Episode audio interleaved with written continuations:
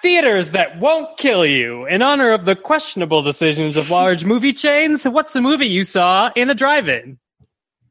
Uh, I'm Katie Rich, and there's this one scene in the original Shrek where they look up at a sky full of stars, which I remember because I saw it at a drive-in when the screen was surrounded by stars. Shout out to the Big Mo in Monetta, South Carolina, still open.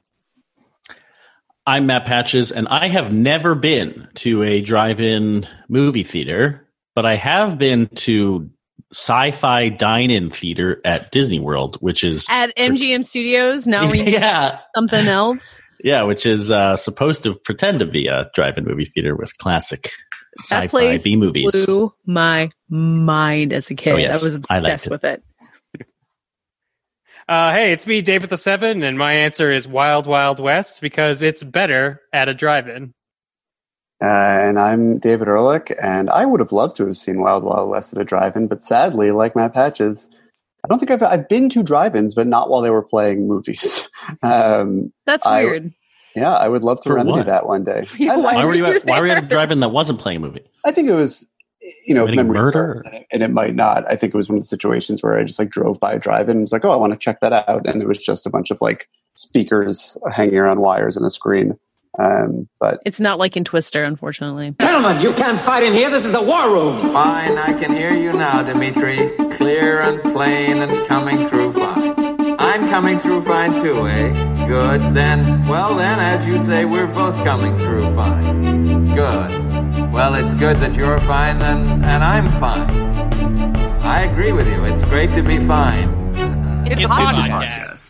Hello and welcome to Fighting in the War Room. It's episode 305 and Pandemic 15. It's the week of Wednesday, June 24th, 2020. That was the day that in 1916, Mary Pickford became the first woman to secure a million dollar contract for her two year producer deal with Paramount Pictures. I guess that was before she found a United Artists. Uh, I believe so. Yes, this is like Must have been. uh, her early pictures, and it was not only like the first million dollar deal for a woman, but it was, uh, I think, the first deal where she would have also gotten uh, profit points on her movies after she shot them. 100 years later, women have really solved everything in Hollywood. It's, uh, Mhm. it's good to know. Uh, I hear that we have reviews from David. We do. Now, as listeners might remember, last week I issued a, a call to our listeners uh, to shame patches in our review segment for dismissing The Last of Us. Now, I knew at the time, and I'm afraid I'm about to see this be borne out, that this would backfire horribly on me somehow. Uh, but I'm excited to find out I'm here to take it if exactly in what fashion. So let's Hurtful. let's go on this journey together. Uh, Jeff Burnett says per David's request. So already we have a reference to uh, the the gauntlet that was thrown. I've been meaning to do a new review since my last one was a little mean over something that doesn't matter. And David giving me permission to dunk on Patches is the perfect time to do so. I've never played The Last of Us, but Patches claiming the first Austin Powers is the most outdated one is the craziest hot take I've ever heard. He's The bringing movie- this from Twitter. This is not this is not Okay. podcast fodder. Happy to discuss if necessary. the movie is critical of his 60s behavior. The other films have an attitude of thinking that's just who he is and it's adorable. And saying the Parks and Rec reunion was lame in its Zoom chat format, what the hell else were they supposed to do? JFC. And he talks over people. Anyway, love the show. And as always, let Katie and Dave talk more. You know, Katie and Dave, do you have anything uh, thing you would like to add to that review? I know I have an important breaking news, which is that Jeff Wells wrote about Twister today. God. Today, like posted on Twitter like two minutes ago. beloved IndieWire employee Jeff Wells. Oh no, that's Yeah, one so- away from a Beetlejuice. Let's let's tamp it down. Uh, all right. Los Angelicat says longtime listener. Five stars. Also, Jeff Burnett, we appreciate your five stars. I've been listening since the Opkino days, and David's heartfelt plea for reviews on the last episode really hit home. Patches and Polygon's coverage of The Last of Us Part 2 is truly a disgrace. Everyone knows video games are trash art for adolescent boys, and giving any coverage to it demeans himself I and mean, his publication. I don't Roger disagree. Ebert was right. Five stars, obviously. This review, uh, helpful. Why not? Meanwhile, David's about to endorse a video game. oh, sure. Listen, I, I do. I report. You decide. Uh, retweets are not endorsements. You are the Uh, Fox so News of our I'm- podcast. Uh, oh boy. Um, Balding Yoda says can't spell GOP without go patches. It's fact. Not loving this new catchphrase. this is like sad patches, the uh the revival. Oh, I'm the potato patches. It just comes around every couple of years.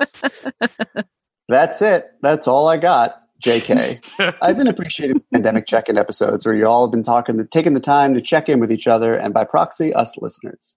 It's been a nice respite from all the madness. Been listening for a while, but given how hard my spit take was for this joke from Dave Seven, figured I'm overdue for that glowing five-star review. And I'm specifically missing Dave Seven's brand of humor these days. Storm of spoilers turned me on to Fighting in the War Room, and as much as I love the banter from that power trio, I just can't be bothered to rewatch Lost right now. I'm in the midst of a Mad Men rewatch. Hell yeah! The other Dave should be patting himself on the back. Here, I would, but my my Yes, shirt doing is it. uh, stuck to my back with sweat. So This is how you're going to get yourself a Mad Men spin. You're still patting your back just because the shirt did, is stuck I to did, you. but it's it's like Pushing it further into your hair sweat. Mm, all right. You pushed it over the line to being graphically explicit. Well, I, I have a visual right now, and not everyone has the I, illustrated don't, I detail. can't I'm trying see to. David sweat on Zoom. I, but I have the the Zoom. I, like we all have Zoom on, but I can't see the window on my laptop. It's behind GarageBand and iTunes, and so this is a cruel reminder of what's happening behind those windows. Uh, but thanks for all the content and heart you guys put into the show. It's been appreciated for years now. And if you all can come up with an excuse to interrupt Joanna's book leave for a bit of fighting in the war room moonlighting, that wouldn't be a terrible thing. Cheers. Joanna has not I been don't on the show in a while. and I don't think What's- she's taking book leave from us. She's just taking book leave from Vanity Fair. Wait, what's she writing a book about? Uh, What? it's- I don't think I'm know. at liberty Nobody knows. say. Nobody knows Oh. what what Oh, she's I writing a book about or with whom. That's right. Mister. Oh, What? That was Whiplash. We went from me being shamed for not knowing that Joanna was writing a book to it being a state secret. Um, Yeah, And- that's and called the Trump administration. We, we've been learning. Yeah, is Finally- she John Bolton's ghostwriter? Weirdly, yeah. yeah, hmm. yeah, she should have said all the things she had to say while she was on the podcast rather than saving it for her memoir when they could have done if some we good. had, we could have broken some news. Yeah. Uh, finally, we have a review that just scanning the first line, I feel, despite the uh, subject line, uh, Patches will actually enjoy. The subject line is Patches needs to stop with six exclamation marks uh, by Vader MCC. But it, it- I feel like we're going to take a turn here. Patches seriously needs to step up to the plate and stop David Ehrlich's reign of terror. Whoa! I used to be able to write off David's snarky, glib, dismissive, opinion stated as facts as a sort of obnoxious role, that of David Ehrlich, the film critic. Recently, it has become all too clear that Dear David isn't playing a role. He really is that obnoxious. all that said, Fighting in the War Room is really one of the top tier film discussion podcasts out there. I have to say, just to pause here, that it's really heartening and, and I think a wonderful endorsement of my co-host that even despite my presence here, it's still one of the top tier film discussion podcasts out there. I think I like- really highly to the, I like I hearing someone on a podcast and being like, "Surely this is performance art." yeah, that's definitely what we're going for here. Lively discussions with varied points of view, and most of the hosts treat the others' opinions with respect. I also Most. love that Katie and Patches don't feel the need to discuss their kids as if they were the first cinephiles to ever have them. Okay, Wow, I thought we below discussed our kids way too much. I can't- Okay, David's it- in- does it David's in a- you? David's in a certain period of life right now. We gotta give him a little wiggle room. He's gonna get to the age of his kids where he stops caring so much. I can't tell if that was just a sincere and, and kind uh, comment to the way that you talk. about It does feel like uh, a backhanded bit of shade towards me, and uh, yeah, it's in in that case. You Hopefully, it's not a backhanded because they'd get very sweaty if they did that to you. it's true indeed. But in, in that case, you would have to fuck really all the way off because uh, I don't know. Have a kid. It's um, Have a it's what kid. It's great. Eventually, they will the- watch stupid things and things that you can't endorse. But David hasn't gotten there yet. That's So I'm, meant- I didn't so mean that's that what I'm has flawless. I didn't mean have a kid more as like a, as a life recommendation. I meant that it's like be in my shoes for a second. It's you know the uh, the the black hole of my life. It's uh, everything is is being sucked into that, and uh, it would be Yes. I think a little bit stranger if uh, I weren't filtering everything I talked about, movies included, through that that lens right now. You're a dad we haven't now. even gotten to the point where Asa is watching movies, so it's only going to get worse from here. Vader MCC, but I'll try to improve.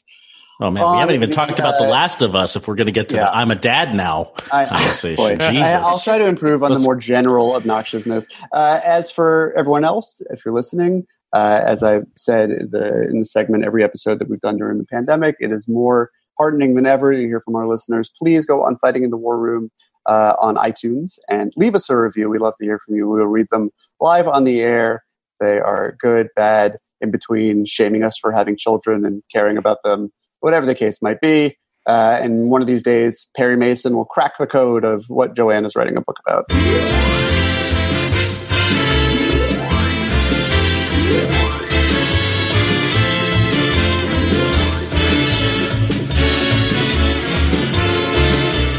Right, David. If anyone on this podcast is going to have to go see Tenet, like professionally, it's going to be you.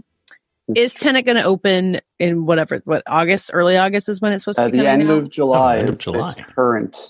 Is uh, it its actually going to open at the end of July? Well, um, that's a That question that. I'm not really prepared to answer or equipped to answer. No, no, no. I mean, like, would what's your bet? Like, do you think? Like, do you think Gamble. It's- Do you really think it's coming? Gamble Uh, on, I feel on like this is kind of a roulette situation where it's red and black, and then also there's like the double zeros. It's like not quite 50 50. It's like a 49 49 2 situation. Um, but I. well, we've we've heard that theaters have the intention of being open. AMC there had a whole controversy this past Sure. week about Oh, like, yeah. are I they going to make you wear a, a mask? Or are they not we going to all make you wear a effectively? Twitter shame them into uh, forcing that their their guests, as they call them, wear a mask, and then Regal followed suit. And Alamo Draft Guests in quotation marks. Yes, it's, it's very it's very corporate speak. All of the the people who go to see a movie pay for tickets, ticket buyers we call them. But um, you know, if if theaters are like every other business in America right now, they are going to recklessly careen forward um, and just lean into the fact that we are, you know, dopely moving towards a hyper fatal herd immunity um, because no one in this country is capable of taking this seriously, and American individualism has cursed us to all die. Uh, whereas so many other countries in the world that aren't run by, you know, uh, fucking the the most amateur hour dictators in the world are able to cope with this uh, in better ways. But you know, if if you ask me today, it would seem that it's full steam ahead. But I think uh, if the numbers continue to rise, it's only going to become increasingly apparent on a day by day basis that everyone involved in this decision is going to have blood on their hands, Christopher Nolan included, um, Warner Brothers included, the theaters, and so on. And that actually extends potentially in ways that I, I posed to Twitter last week more as a thought exercise uh, than sort of a, a statement of which way the wind was blowing or how I felt. That critics would have some more responsibility to this as well. I mean, I think I would be a little uncomfortable uh, as of now, anyway. Writing a review, let's and, and my my tweets would have presumed for the purposes of this thought exercise that Tenet is good. I tend to like Christopher Nolan movies. That wouldn't be a shocking uh, opinion of mine to have. And it would be a very strange exercise to say, you know, Tenet is excellent. Like Christopher Nolan has delivered another, you know, brainy Christopher Nolan summer blockbuster, uh, but you really can't go see it because you're going to die and you're putting people's lives at risk. I saw it in a uh, very controlled screening environment where I knew the other four people who were there and we were all sitting in designated seats 20 feet apart. Again, this is a hypothetical. But you, random ticket buyer out there, should not go see this movie that I'm raving about the high heavens. You should wait for it to VOD. It feels like a very uh, precarious situation. And I think uh, it, it seems unlikely that uh, outlets and mass are going to get together and refuse to cover this movie. Um, and it doesn't really get much bigger than a, a Christopher Nolan summer blockbuster in our line of work, but uh, it it would make me feel a little bit unclean um, to encourage people to take their lives in their hands to go see this movie. And people have countered with saying, you know, as long as you're upfront about the risks and, and reminded everyone of them, and there's a certain degree of personal responsibility. And I think there's truth in that. But at the same time, I think uh, You're not so putting the movie out. I'm not, but at the same see. time, the the uh, disaster that we're seeing unfold in slow motion across the United States right now comes from that personal responsibility responsibility being left to the American people and and in inflaming their their sense of uh, personal liberty at the cost of the safety of others, and that's not really something I'm keen to participate in right now. But I will have to have a conversation with my colleagues and see where it stands. I am not taking a position one way or the other, but I am, I am uh, hedging a little bit right now. I am a little. I mean, I, I think this extends to not just what we do, having the cultural conversations, to anyone who wants to be part of a cultural conversation, right? The draw, if Tenet comes out, whether people review it or not, I mean, Uh, this is why te- Christopher Nolan could put a movie like this out. He's a brand name. When you put uh, when Christopher Nolan has a new movie and it comes to theaters, people are going to scramble to go see it. Reviews be damned, and um, people will have to decide now if it's ethical for them to go see a Christopher I, Nolan. The reviews are almost that I'm not pretending that my review one way or the other, really oh, anyone's review is going to be the deciding factor. I'm yeah, that, and that's not even what I mean. I just mean this burden that you carry, even to just participate in the cultural conversation, is actually on our listeners, on on everyone. I mean, we want to be part of the conversation. If the conversation is happening, you want to be there for it, and that's going to draw people in. So, do you right. do each of us want to? And I'm not speaking as like a critic. I'm speaking as someone who just wants to go see a Christopher Nolan movie really badly. Do we want to participate in that or or not? And how do we take precautions? How do we?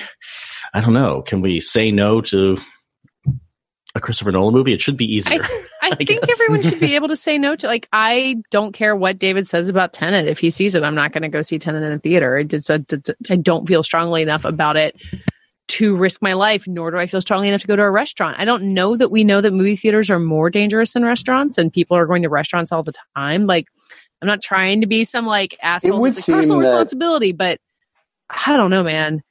But then when do you? Uh, when do you... I, am not an epidemiologist, but it, it, from what I've read, it does seem that sitting in a confined space like a movie theater, surrounded by people who are not going to have masks on the entire time because of all the caveats about being able to take your mask off when you're eating, and I don't think people are going to interpret that as the actual moment when they are putting a cheesy covered nacho in their mouth, but rather the entire act of eating while they have their food there, and that can last the entire duration of the movie. Um, when you're sitting in restaurants, especially what I see in the summer weather in New York right now, most of the seating restaurants just opened today when we're recording this, and all the seating I saw around my neighborhood anyway was outside, and things carry a much less risk of transmission when you're outside. And so I do think that movie theaters sure, are, but there's lots of restaurants that are open inside, including where yes, I am. but I, I don't know. My movie theaters do seem uniquely dangerous to me, but um, I, I think I'm slightly less likely to go to a movie theater than a restaurant, but I don't like. I, I think that when the responsibility falls, it's not on you.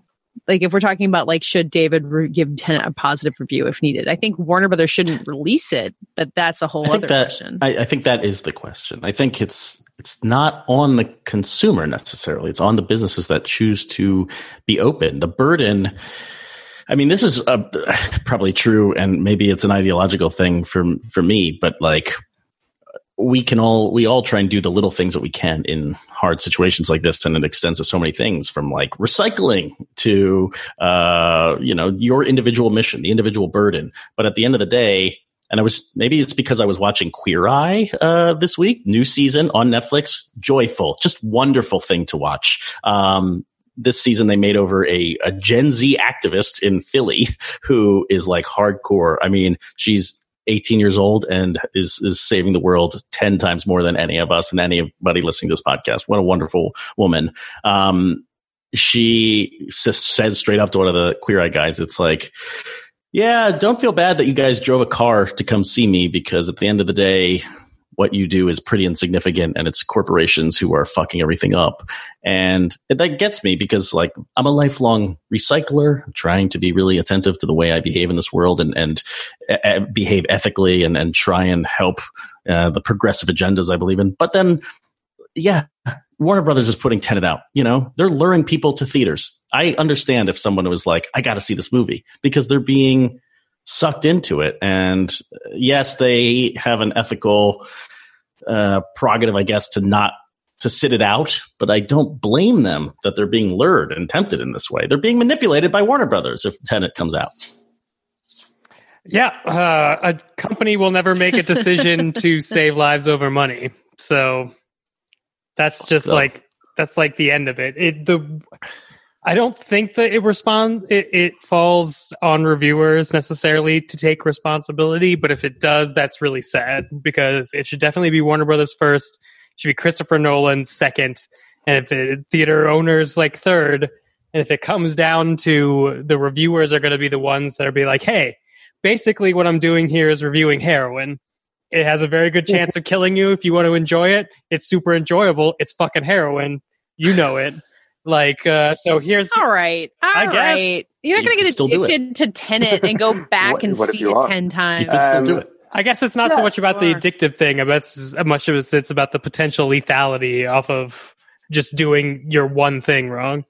but it's also you know it does trickle down like obviously i and, and critics anywhere would be so much less at, at fault and so much less instrumental in this happening than than the studios and the theaters and so forth but you know especially in recent days when when our role in society in all capacities has been challenged and called attention to and so forth just playing a part in that machine um, rather than resisting in some way is is difficult. And it's a dereliction of duty one way or the other because either i'm not doing my job or um, i am slipping into some moral gray area. I'm not sure. I mean i i, I think it's it's at the very least worth speculating about and thinking through even if um, it's untenable to uh, av- Uh-huh. avoid the movie entirely um, in our line of work but I mean, here's the thing. I think that I would see Tenet in theaters if it opens at theaters. But here's why. Because I want to know. I feel like I also have a responsibility to, as like a journalist, I don't, you know, to, to go out and be like, what is the movie theater like right now? If the movie theaters are open, someone should probably go to the movie theaters to figure out if movie theaters are trying even Sure. remotely to be safe. Because And my I- big question is, will. all these the AMC is going to tell you you need to wear a mask. Well, uh, as far as I know, AMC also tells you to not pick up your cell phone at any time during a movie. And um, people do it all the time. like, what is going to possibly be in? What rules are going to really be in place? and there's already such world a order theaters. kind of road rage in movie theaters. You know, so many stories, and you've seen this, you know, empirically of of, of people uh, asking Calling others 911 not because to someone's talk. using a Yeah, cell phone oh, in the movie. Boy, we had to go right there, but yeah, um, and uh, I, yeah, I think the the potential, you know, life or death stakes of this are only going to exacerbate that. And uh, you know, I don't trust AMC to even turn the lights down before a movie, or, or God forbid, mask their screens. And we saw a lot of people making fun of that play on words. But you know, it's It's more about the people you're in the theater line of with, though. defense, you're Like, already Right. fucked. I mean, my best hope for going to movies is my like barely functional local theater where there's never been more than 50 Right. people in the theater for anything I've gone to see there. I don't know if they're going to reopen. Like they're not a national chain. Um, but that's where I would feel okay if like there were like five other people in there. Um, and movie theaters can operate that way. Like it's possible to see movies that way. But I mean, is there anything other than Tenet that would ever make you guys wonder about this? Well, I mean, I, were- uh, the same no, question applies to. Sorry, I was just going to say the Yeah. same question applies to me for any movie coming out uh, on that first, you know, roster films that are coming out in July. Tenet is obviously the highest profile of those, but it's no different with Mulan or even the A24 horror movie Saint Maud. Where the only difference there is that it, it screened at Toronto last year. I saw it. I've already filed my review. That review will invariably be it was a positive review, repurposed to encourage people to go see it in theaters. Wait, David, what do you Um, think of A24 putting Saint Maud out in July? I have the same reservations about that as I do Warner Brothers putting out Tenet. I know that takes Um, a lot because your son is named after A24. So. uh, yeah, and uh, uh, I think it- I think it have has to fun- be You get a lot of fun unpacking the mythology behind that, but yes, I think uh, for me it has to be Tenet because if this was from a filmmaker who didn't use the various theatrical formats to create Hmm. experiences that you otherwise wouldn't have, I wouldn't. This would be a very easy thing to write off. If this was the new Mel Gibson movie, I'd be like, ah, enjoy it, fuckers. I'll never see it. But Oh, sure. What if it was Avengers Endgame? I mean, again, I don't think Marvel movie. I don't think spectacle is the same as using the format correctly. I think Avengers Endgame is just as good on a 4K TV now as it was in theaters. But that that would have been all about the cultural conversation Right. of like like for me, Right. Tenet is less about like what is the experience I'm going to get. It's more like everyone's going to be talking about it. Yeah, well, what it Tenet's a, a double whammy, right? It's like, what is what is this movie even about? No one even knows. We have to see it to like understand what mysteries he's packed in this. Plus, Christopher Nolan only see this movie in theaters. It's 70 millimeter. You got to see it on the big screen or you're a loser. Yeah, Thanks, I mean, I, I've missed out on cultural conversations for big things before, so that wouldn't like hurt me necessarily. But there is like a very real threat that if I don't roll the dice and see Tenet throughout its theatrical run, that that will be the only time you get to see Tenet as it was like presented, and that's what makes me think this I is would- a atypical case. I would. I feel like a, re- a re-release would happen when it's safe, just for that.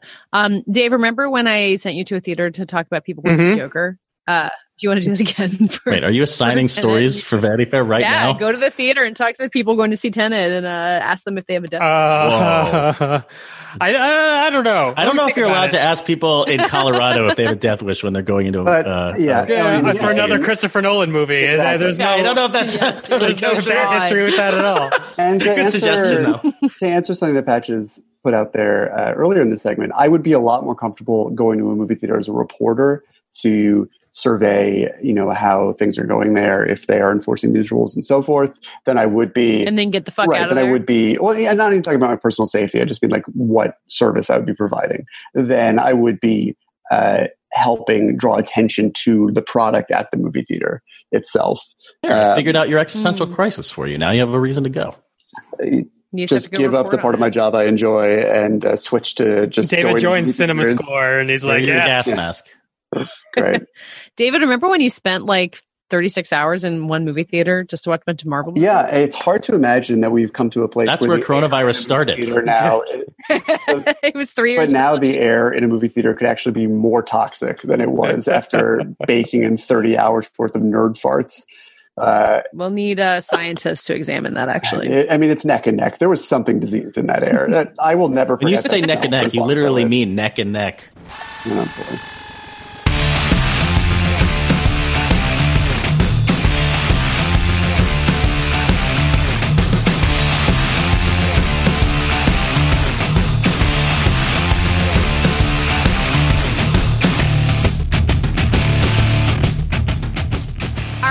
live in a city, but apparently not a major enough city to be besieged by fireworks every single night, all the time.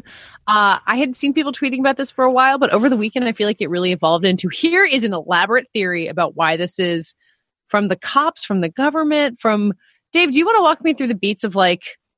So everyone knows these are not normal amount of fireworks. Why is it? So Fireworks uh, were a ha- form of entertainment, but now they're a political statement. That's how we this started was sort of out of uh, Brooklyn, where a Twitter user slash uh, Black Lives Matter protester brought up the fact that um, this uh, increase in fireworks had been taking pretty much uniformly in their neighborhood from 8 p.m. to 2 a.m. and that it was consistently like a high grade type of fireworks, like show like if fourth you ever have a Fourth of July show, like those type of fireworks, they shoot up, they explode. Sometimes they make sparkly things, um, and basically pointing out, along with some video of uh, firefighters in Brooklyn setting off fireworks outside of a fire station, that it's very possible this is actually psyops, much like they run uh, helicopters late at night during nights where there are protests to cut down on the amount of uh, you know sleep you could get in your actual neighborhoods and to uh, basically suppress the population and get them on edge in sort of like a warlike environment where every time it gets close to being dark there's going to be a whole bunch of explosions. Um, i don't believe there's a coordinated national effort to do this but there has been enough anecdotal evidence from people who have lived in uh, you know I've seen things from like Philadelphia, Chicago, Los Angeles, Oakland, and then here in Denver, where they're like, this is actually more fireworks than would typically be so. Uh, some people are saying it's because um, a whole bunch of fireworks shows got canceled because of COVID, and these things have uh, the fireworks have you know leaked into the populace. Uh, and some people are ascribing this um, fireworks phenomena to being part of like a I don't know really dumb police psyops operation. All right. I think I believe. I first of all, I believe that fireworks are cheap because that makes sense. That all of Do the they not like, sell them in North fireworks has been Carolina? You don't. You don't have fireworks. Oh, they definitely do. Well, actually, I don't know if they're legal here. I don't. I think like not the big ones are legal here. South Carolina, where I grew up and where I spend Fourth of July, uh, anything goes. You can get whatever the fuck you want. So I'm gonna go, I'm gonna examine this. Um, and I believe like like individual cops or precincts or whatever could be like, yeah, let's help light a lot of fireworks to annoy people. But it feels really different for me the idea of like flying a police helicopter over a neighborhood. Like that's an act of like we are watching you, we are surveilling you, like we can fuck with you. Like having other people set off fireworks for you. It feels like too many links in the chain to be organized but also having any faith that the cops aren't doing anything terrible feels like a naive decision. I mean, I think that if if That's we could get a whole bunch of people, because when I moved here uh, to my neighborhood, uh, definitely the first you know batch of fireworks, I assumed they were fireworks because I was moving out of Brooklyn and I wasn't like weirded to like the mid July uh, Wilden and all that. Uh, but I do think there was a whole bunch of people on my next door whatnot who are new to this neighborhood or maybe a gentrifying force. And that response would always be like, these damn kids, one, or two, were these gunshots, which is fine, but also like a kind of an ignorant thing to ask people uh, because it, it, 'cause it kind of shows that you don't know like things about gunshots and you're just expecting gunshots in your community. So everybody sort of dealt with that next door wise. I realized next door was a trash fire, so I stopped paying like that much attention. But if we could get to instead of someone being like those damn kids, people being like maybe I should keep an eye on the cops, then I think that's a win for us just in Sure, terms of society. I don't I think I think something weird is happening in my neighborhood. Could it be the cops fucking with us? Decent question to ask. yeah, and then uh, like I would also like the fireworks to stop. I, I think no matter what I believe about uh, who's causing them or whatnot, it would be nice to uh, have some My a few hours without them. yeah, I mean, my my feeling is that uh, until the fireworks wake up my child, I'm okay with them. Uh, if they cross that line, we'll revisit the situation. You're going to war. Whoa, but Ace, whoa there, to there's the person who lives directly across from Ace's nursery sets off like they are the person on our block that is detonating fireworks all night Hmm. long, and uh, Asa does not seem to care. So Oh, uh, babies for the revolution. Have you figured out who who who this person is and or how they're getting them? Can you do the journalism Yeah. that I want and talk to Yeah, them? stop I'm reviewing too Tenet lazy. for two seconds and just go and be productive. Well, no, I've been my video game assignments uh, have been right. taking We'll- so we'll long. that. I don't have Stop time to do that video fireworks journalism Jesus. that people are clamoring for. Later in the podcast. I Uh, could try, I could try this tonight because it usually starts uh, in about like ten minutes from when we're recording this, and we have a mosque parking lot next to our building, which is where they put the mortar down to like set it off. So if I have time tonight, and if it's regular like it was before, instead of just filming the police who are standing around doing nothing a block from it, I will try to actually figure Wow. out who is uh, shooting off the fireworks. Here are my three comments on this to slowly wrap up. One, fireworks have always been bad. They're not fun, and I don't like big fireworks Ooh. shows either. They're very boring. What is the point of them? What a waste. Well, because Oh we're as God. Americans, Oh, we get to try to blow up the sky. That's we try to shoot God in the face, and we just celebrate. Attack and year. dethrone God. I see. Yeah. Well, maybe I Uh, like them again. Pat, Patches, you're coming to South Carolina for Fourth of July one of these years. Uh, we'll show you. Uh, yeah, show me the best of the best. Have you ever set off fireworks? I've set off fireworks. Yeah, they're actually like really big. The funny thing about fireworks is you can buy them in Pennsylvania, but you cannot set them off. You have to take them to New Jersey and set them off. Um, That's ridiculous. my two other points are, I feel my second point is I feel like Twitter discourse and, and is just becoming more. I mean, as things become heated and things become important and the discourse becomes important, we're we're entering the space where everything feels like a form of infotainment. I feel like Twitter more and more is like cable news; it's nonstop, and it's now descending into conspiracy theories that may have some sort of root in truth or not. Uh, it's just it's actually strange to watch something that was kind of built as a parallel conversation to traditional media kind of devolve into something that feels like the next stage of cable Also, news. Twitter, Twitter was the home for being like, oh, are the police deliberately trapping protesters on the Brooklyn Bridge to arrest all of them? Oh, they actually did that. Right. Like the No. conspiracy kind of became true a couple weeks ago, which is what makes the fireworks For sure. And so this is my third point. I do have a deep distrust of police, and I have a movie recommendation for people. If you've never seen the documentary "Let the Fire Burn," I feel like I've talked about it on this podcast before. Uh, it's a 2013 documentary. You can watch it on Kanopy. I almost it is- guarantee you this is why I've heard from people in Philly. This is about the Philly Police Department in 1985 dropping a bomb, dropping a bomb on the Move organization, a, a black organization that people saw as uh, militaristic. I mean, they were they they boxed themselves in a uh, brownstone in Philly and like had guns. There, I mean, there was an issue there um, that needed to be resolved in the, I mean, in the this is the approach that Move was problem in- but they uh, dropped a bomb on their house and the whole block burnt and they the police blocked the block so it would burn instead of the the fire being able to put out Hardly the fires. first time America's government agencies have turned against. Oh, of course. but just I, watch this documentary. But Pointel a, a police department or- having a bomb does feel Yeah, the bad. police don't need bombs. They don't need to drop bombs out of No, they don't need helicopters. But uh, I think No. even after that No description, you'd it. be s- s- uh, just taken aback by what really happened. So let the fire burn. It's streaming on Kanopy, and if, if Did they ever put though the I'm fire like- out in Philadelphia? Uh,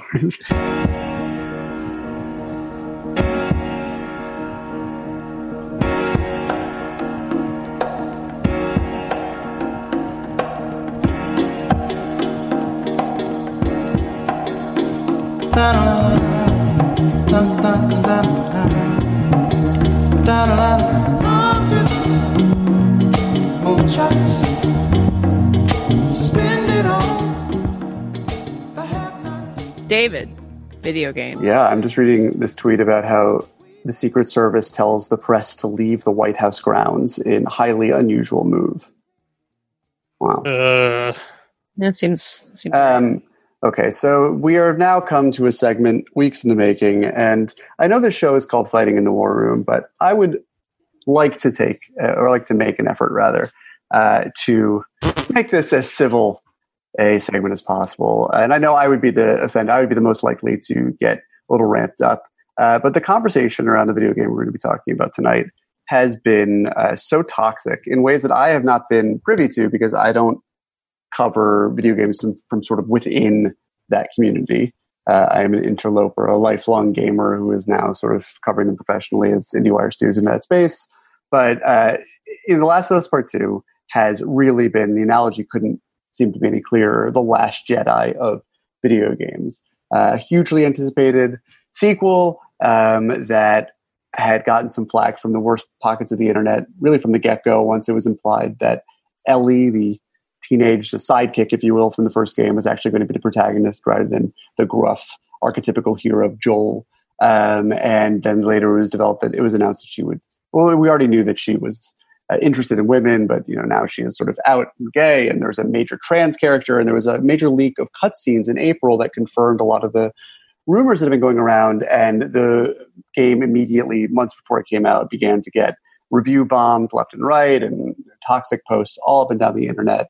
Uh, and then the game itself sort of made that analogy even more apt by being this uh, enormous blockbuster that had the audacity to really shake the foundations of what the, the story was and, and and try to deepen and expand upon the core tenets of its source material rather than simply recapture them or, or try to uh, echo dimly the the boom that had come before. Uh, so, just for context for the non gamers out there who are uh, trying to position themselves in the conversation Hi. around this game, Hi, yeah, um, that that's sort of been the conversation around The Last of Us. And as I've been writing about the game, I've seen firsthand in my mentions uh, just how much that analogy has been borne out. But we are going to talk about The Last of Us Part Two, and I am just going to tee this off because uh, with the disclaimer that I, I have become somewhat surprisingly, uh, even though I love the first game, but Can you, can you set up what The Last Yes. of Us is about? well, let me let me just get there. I was going to say I am very passionate about this game. I it's the rare thing. Uh, it doesn't happen often, but when it does, it's obnoxious for everyone around me that I really fanboy about something. Uh, you know, there are a handful of times over the course of this podcast where some entertainment experience has really like awed me and made me excited about it in a way that I haven't really been able to stop living with. Your World of Tomorrow is the Portrait of a Lady on Fires, and of course, Magic Mike XXL, and so forth. Um, and Godzilla. Godzilla, right? And this is uh, this is sort of on that scale. Uh, the Last of Us was a video game that was one of the final PlayStation 3 exclusives that came out in 2013. It's a post-apocalyptic adventure game from the studio Naughty Dog. It tells a story. It begins uh, rather famously in the present day in Austin, Texas, where you control a uh, tween-age girl uh, uh, on the night of what turns out to be the word zombie is never used, but a zombie-like outbreak of this cordyceps fungus. The cordyceps fungus is a real thing. It's parasitic. It, it controls the organisms that it hosts. It's very freaky, but it, it- in the game, it makes the leaps to humans and society implodes. And And becomes zombies. shockingly, at the end of the prologue, uh, Sarah is killed. Uh, it's very wrenching, um, and you the game picks up proper. She's not even killed by a zombie, I believe. No, she is killed She's by a shot by a member of the Uh, yeah. and uh, you control in the game when it picks up 20 years later her grizzled father, who's now a sort of a smuggler named Joel, and he is uh, played by Troy Baker. And I say when I say played, I mean like they, these are uh, very very much performances. All the scenes are shot with the actors who are been mocapped in ways that I couldn't even begin to understand. Um, and they're down to the most minute facial animations. Obviously, the technology is superior in the sequel, but um, and his performance is very moving. As is Ashley Johnson. She plays Ellie, who is a teenage girl who Joel is entrusted with. Uh, you know, she is his his package that he has to smuggle across the country. Turns out that she is the only known person to be immune to the cordyceps plague, and he is entrusted with bringing her to this operation called the, the Fireflies, uh, who are going to see if they can develop a cure from her. And if they bond over the course of the game, she becomes his surrogate daughter in a way. And spoilers for a seven year old video game now, at the end of the game, um, which is really told with sort of the, the nuance and, and the power and the emotion of something like uh, a Cormac McCarthy novel or The Children of Men, um, it, Joel is faced with a choice uh, to he learns that in order to make a vaccine from Ellie, he would have to kill her. They would have to kill her. They would have to use her brainstem. Um, and after Ellie is knocked unconscious and prepared for surgery, he makes the fateful decision, and you are controlling all of this. Um, to not that you have an option not to do this, but to uh, to kill the well-intentioned doctors who are to perform that operation and save Ellie's life, rather than investing in the future of humanity. Um, and he, uh, when Ellie wakes up, he lies to her and tells her that there was no hope of a cure and they couldn't do anything. And she seems skeptical. And that's how the original game ends. It's a self contained story that also ends on a wrenching cliffhanger that is ambiguous both in terms of what happens and also morally and has really uh, resonated with gamers for a long time. And I, is the cliffhanger that he tells her that he lies to her? What's the cliffhanger? I mean, the cliffhanger is, is like whether or not she knows, but it's really he's just made this incredibly momentous decision um, that for her. He, yeah, for her. And it's like a cliffhanger for humanity. Like he has doomed us to not solve. Yes, and it's this very you know. Uh, it's very much about the parents' love for their child and how uh, morality in the abstract is very simple, but when you're in the midst of something, perspective can cloud your judgment. Um, and uh, the sequel unpacks the ramifications of that decision, as you might expect. I actually like in the relationship, even if the, the size of the games is comparable from like Alien to Aliens, or think of developers of like different the story from Godfather, Godfather Part Two. I think in terms of the suspense of the emotions that we have left off in the previous game, it's kind of like before sunset to before midnight, where it's like it's left this this moment hanging on a breath with those two characters, and then so much of the the satisfaction of playing the new game is sort of seeing where everyone's lives have taken them. But The Last of Us Part 2 has come out now. Uh, it was shrouded in secrecy for a very long time. Um, a lot of the people, like myself, who wrote about the game had to sort of abide by this video game like omerta of not being able to describe anything that happens in it. Um, but it's uh, it picks up for uh, five years later. Uh, Ellie is 19 now. They all live in Jackson, Wyoming, in like a very happy settlement. Um, and she and Joel, the relationship seems to be on rocky ground for reasons we don't really know. Uh, she has a crush on a girl named Dina, who's played by Shannon Woodward of Westworld fame. Um, and uh, something really terrible happens, and Ellie is inspired to go on a roaring rampage of revenge that takes her, and Dina comes along, and their horse Shimmer to Seattle to find the people who did this this terrible thing. Uh, and what unfolds from that is uh, what, to my mind anyway, was an immensely powerful and, and gripping uh, and edge of your seat story that really, you know, because of the viscerality of, of playing it, um, jangled my nerves about not only the cycles of violence, which is really just scraping the surface, and I think where a lot of reviewers kind of stopped analyzing the game, um, but a story about how we a story about you know children trying to make sense of the choices that their parents made for them. It's a, really a game about Ellie trying to come to a place of understanding of what Joel did, trying to find some way to forgive him uh, if she can. And then some things happen that really reorient the story to being about perspective, the, the story about radical empathy and how uh, othering people and dehumanization of people across the fold. And we have seen this in our own world now, and the parallels with the virus are already uncanny enough. But um, uh, how that dehumanization can can really uh, start these ripple effects that can go on in perpetuity unless people can find a way to disentangle themselves from them. And the way that the game positions players to do that, takes them through that journey, is is layered and human and powerful and ambiguous in its own way, in a way that moved me more than. And this is this has been an existential crisis for me as a film reviewer, but uh, I, I, have not had this sort of emotional engagement with any movie I've seen this year, um, and uh, or, or, any book that I've read. Uh, it I responded strongly to the original Last of Us, but this really does feel like a leap, not in what video games are capable of necessarily, but in the kind of stories they are willing to tell and the um, the way that they're able to tell them. And uh, that's that's the start of our conversations here. But I've asked our panelists to prepare questions, so it's not just me monologuing for the rest of the segment. What's the question you asked us?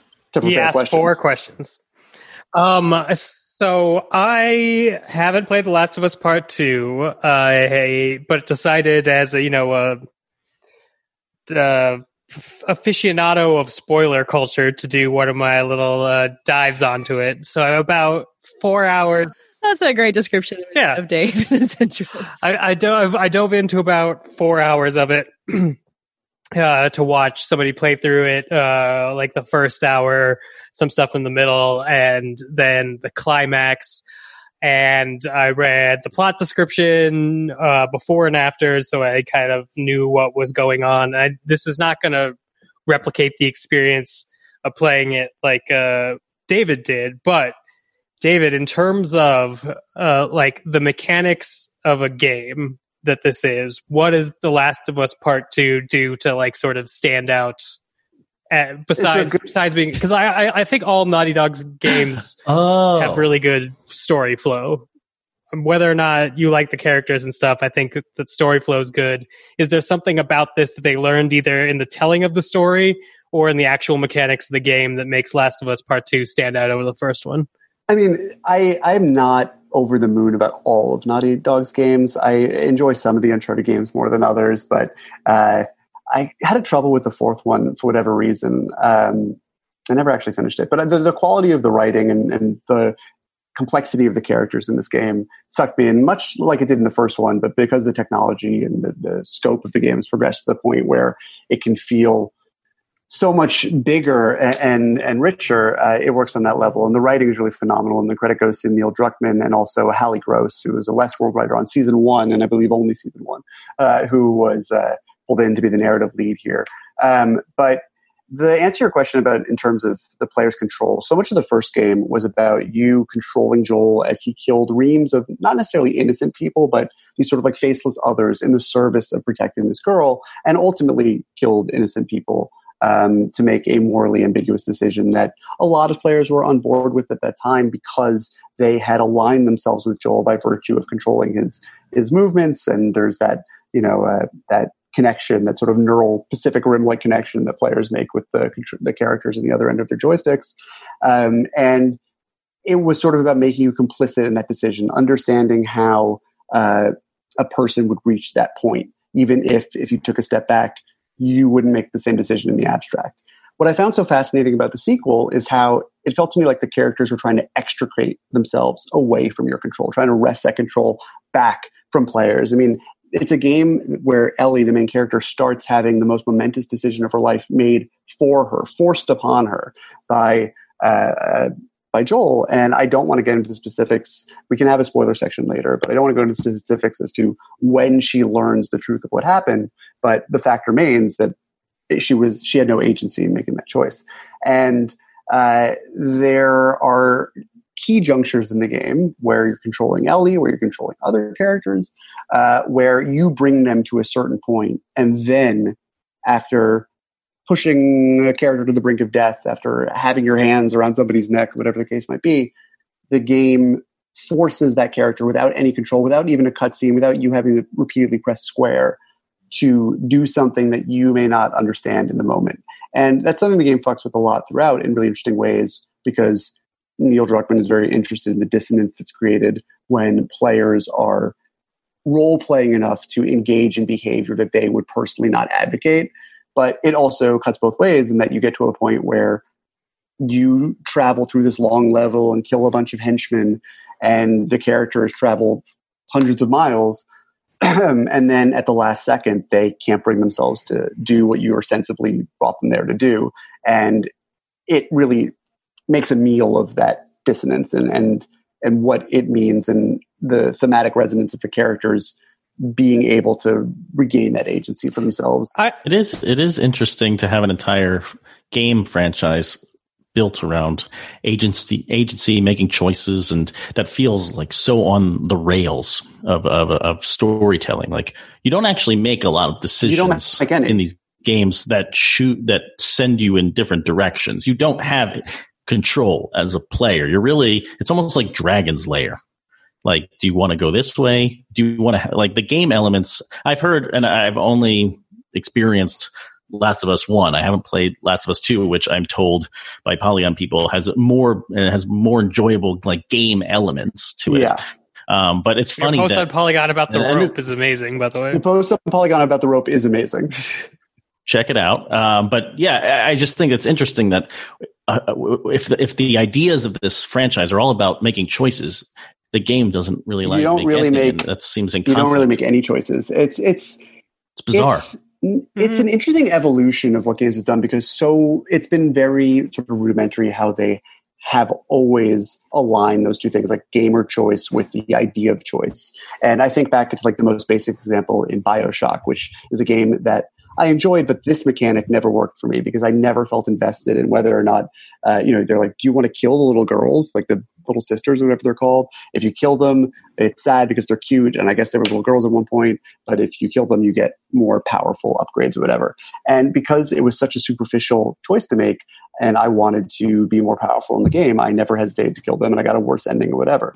Um, but Well, I mean, I think that bypasses the thank you kindly part of Bioshock story, but go ahead. Sure, sure. I mean, that's a that's a part of it as well. Where agency is kind of an illusion in that game too. Right. But uh, but that is a decision that is left to players unambiguously. I mean, it's the player's choice to kill the little sisters or not. And I just never could have cared any less. Well, see, that's in- where that's where I'm worried about. Like, not worried.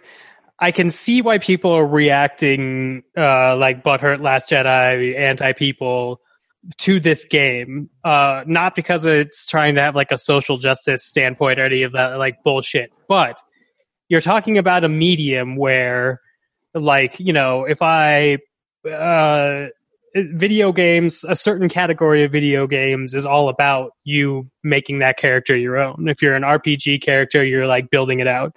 And then certain part of video games are about, you know, molding you into an experience. I really like Telltale's The Walking Dead for reasons that sound similar to why some people like The, the Last of Us is because it makes you realize like in the middle of a decision that seems really gory that you didn't really have any other choice but to do it. But I think the dangerous part of The Last of Us Part 2 as like a storytelling device is uh, taking uh, a game that works so well where you're, you're like you were saying forced throughout the entire game to get yourself in the mindset to kill all the doctors as Joel whereas The Last of Us Part 2 says we're going to continue this story that had an ambiguous ending that you personally connected with and the characters are not necessarily going to be what you created in your mind because we we really want to control this experience. But that's So- any sequel. I mean, like that's the same as The Last Jedi or really any sequel. I mean, it's once you dare to make But those an are extension movies. of the story, you're fucking with the canon. But yeah, those and are I movie. think You could yell at you could yell at Rian Johnson about it, but if you don't like The Last of Us Part Two, the the reality is you just played through The Last of Us Part Two. You are Right. complicit in the story you didn't like. So I, Yeah, I it doesn't surprise me that people are mad. I might put it in less flattering terms and saying that there's an element of entitlement that gamers bring to the table uh, in uh, the privilege of that control, where even when you have a control, that control is meted out to you by the developers of the game. It has been extended to you, even in sandbox games. You can really only do uh, until you start modding it, and that's a whole different conversation. But uh, you know, you can really only do what the parameters of the game allow you to, and so it's still a degree of control. But I also don't want to get too hung up on that element because I think it's just a tiny part of what makes The Last of Us Part Two so interesting. Um, what grabbed me most about it was you know, in part the minute to minute joy of playing it. And I really want to double down on what Patches was saying about how I'm also playing The Last of Us One right now because when I obsess over something, I like to go all the way. Wow. Uh, and um, I've been I've beat The Last of One uh, Us Part One is is pretty quick to blitz through. The Last of Us Part Two is twice as long, um, but uh, the mechanics of playing The Last of Us Part Two are beautiful. It's like it really feels like you're alive in this world, and there's so much that you can do in combat, just exploring. There's this huge open world area. She can jump now. She can jump now. She can go on her belly and scooch under tanks. Um, and The Last of Us Part One, you really do feel like a Resident Evil character, where you're just sort of like in these blocky movements. Um, not quite Resident Evil bad, but uh, it does feel a lot cleaner and more fluid to play now. But it was really the the story and my care for these characters that uh, sucked me into it. I mean, I was really just. Uh, you know, it I- felt I like mean, it, it felt the same part of my brain that when you're sitting down for a really good movie that's firing on all cylinders and, and engaging that critical part of you was going off that dopamine hit for 31 hours playing. Let, let, let me let me ask you a question that segues into some minors, well, some do we major do we probably to do a spoiler, spoiler territory. Do we want to do? Yeah, because we got we also got to wrap up. Yeah. We're going we're going pretty long here, but I want to get you to some spoilers about the game. So if you have not played the game all the way through, just just stop listening um, and or jump ahead. I'm sure the end of our show is really enjoyable too. Lots of jokes, some uh, Twitter Yeah, yeah. feeds. The, and the such, outro but time jump ahead to code that is part. on your list right now. Um, here's here's my question to you, Yeah. David. Uh, and, and so I'm going to frame this with Last of Us One, which is what I've experienced, and not Last of Us Two. But please respond about Last of Us Two. Um, I'm surprised that you like these games because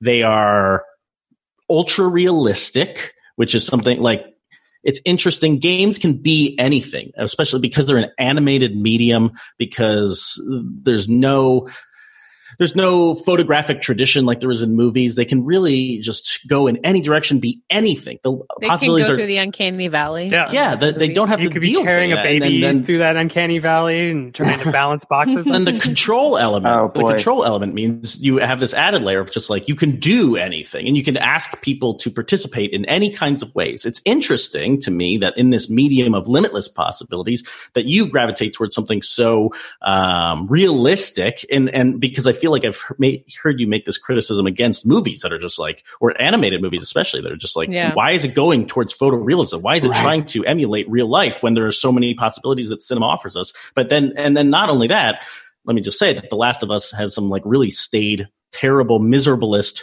ideas and drama that is just like the acting is so bad. I, I get what Neil Druckmann is trying to do. He's trying to kind of elevate it, but I feel the hand of of the director and the, I would- the pregnant pauses in The Last of Us. It's just, I, I would so push bad, back, but I would push back and say that the quality of the acting in The Last of Us is in the original game is phenomenal. The replaying the game now, I the technology, even in the remastered version of the game on PS4, just wasn't really there to support the performances. Troy Baker as Joel and Ashley Johnson as Ellie are able to push through it, particularly in those final scenes.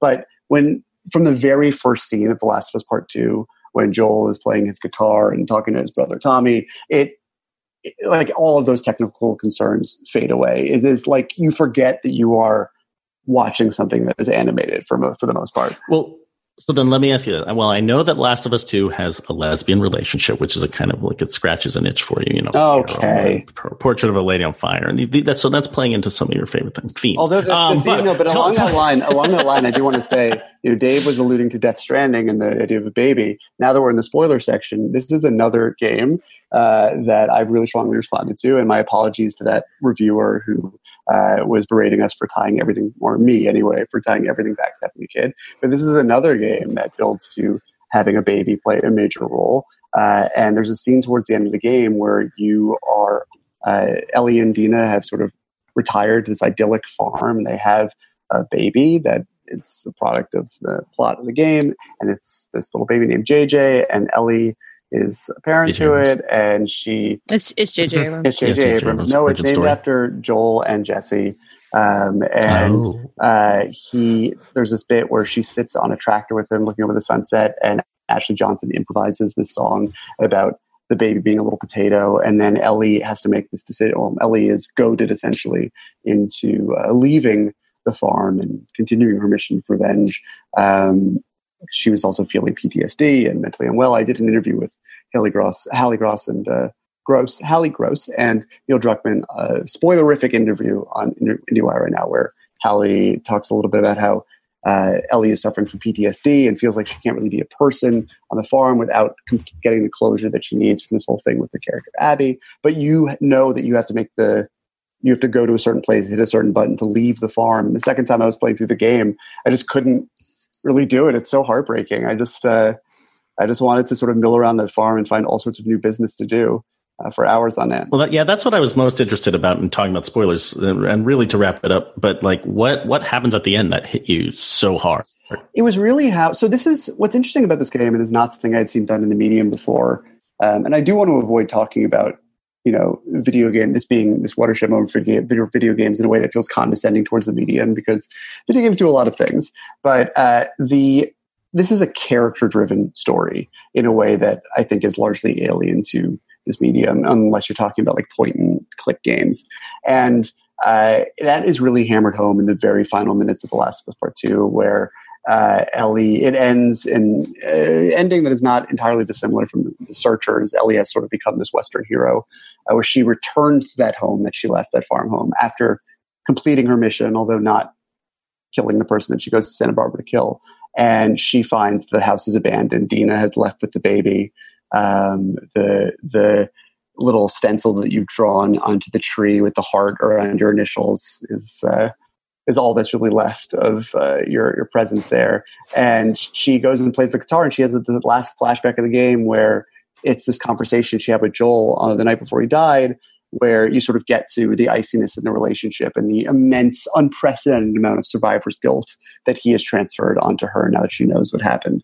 And she says that you know she's never really going to be able to forgive him uh, but she's willing to try and then he says like okay and it really reframed the game for me in a way that is giving me chills right now just thinking about it uh, as her journey towards forgiving him um, not as a story about a cycle of violence which of course is sort of the engine driving the plot forward but a story about how we live with ourselves and how we live with the people who have made us who we are.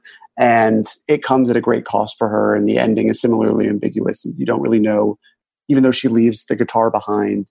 Uh, and it's, it's, you know, is she putting Joel to rest? Is she going to go return to Dina? You don't really know what the future holds for her, but um, it does feel like by she has redeemed what's left of her humanity by finding a way to forgive Joel. And it really, really puts a nice finishing grace note on the story about perspective. Uh, this is a very symmetrically structured game. There's a prologue, three days in Seattle, and you switch to the playing the girl who murdered Joel.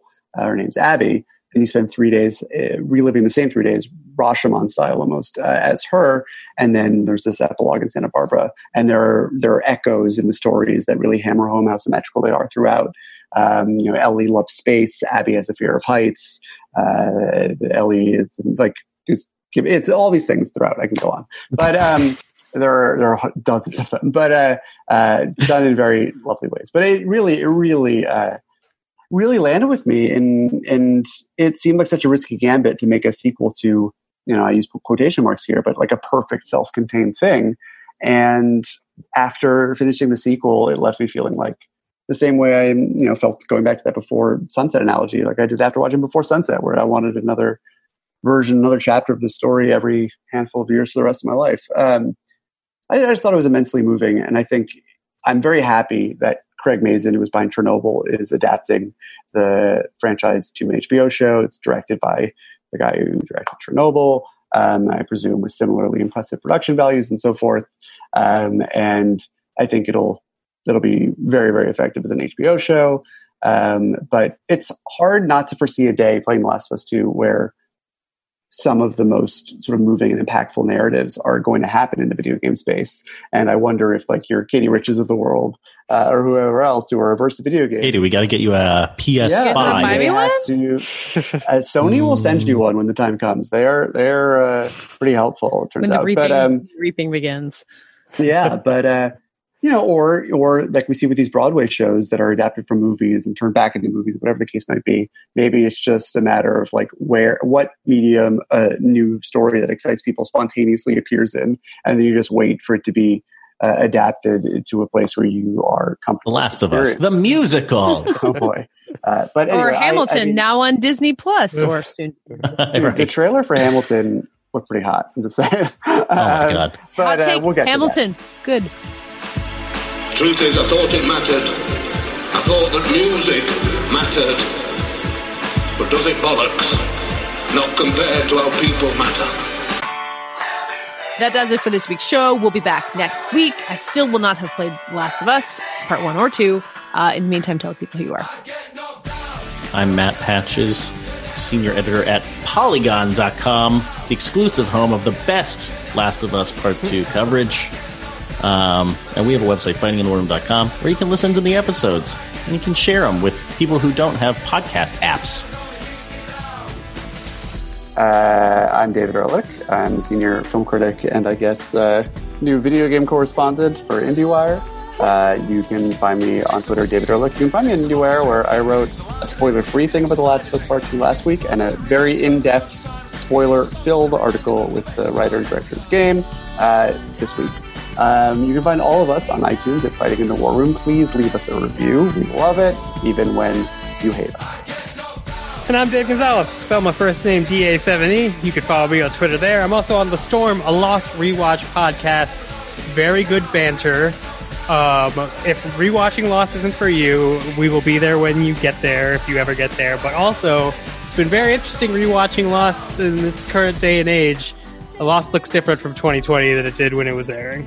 The Storm, a Lost Rewatch podcast.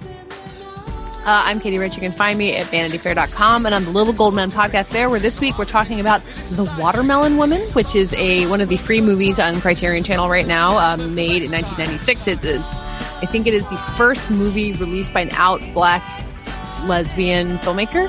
Uh, and it's awesome. And you can watch it for free, and it's like 80 minutes long and like fun. So watch that and listen to us talk about it. Um, you can find me on Twitter at Katey Rich, K A T E Y R I C H, and we're all on Twitter at FITWR, where you can talk to us about whatever you want or answer this week's lightning round question, which was In honor of the questionable decisions of large movie chains, what's a movie you saw at a drive-in?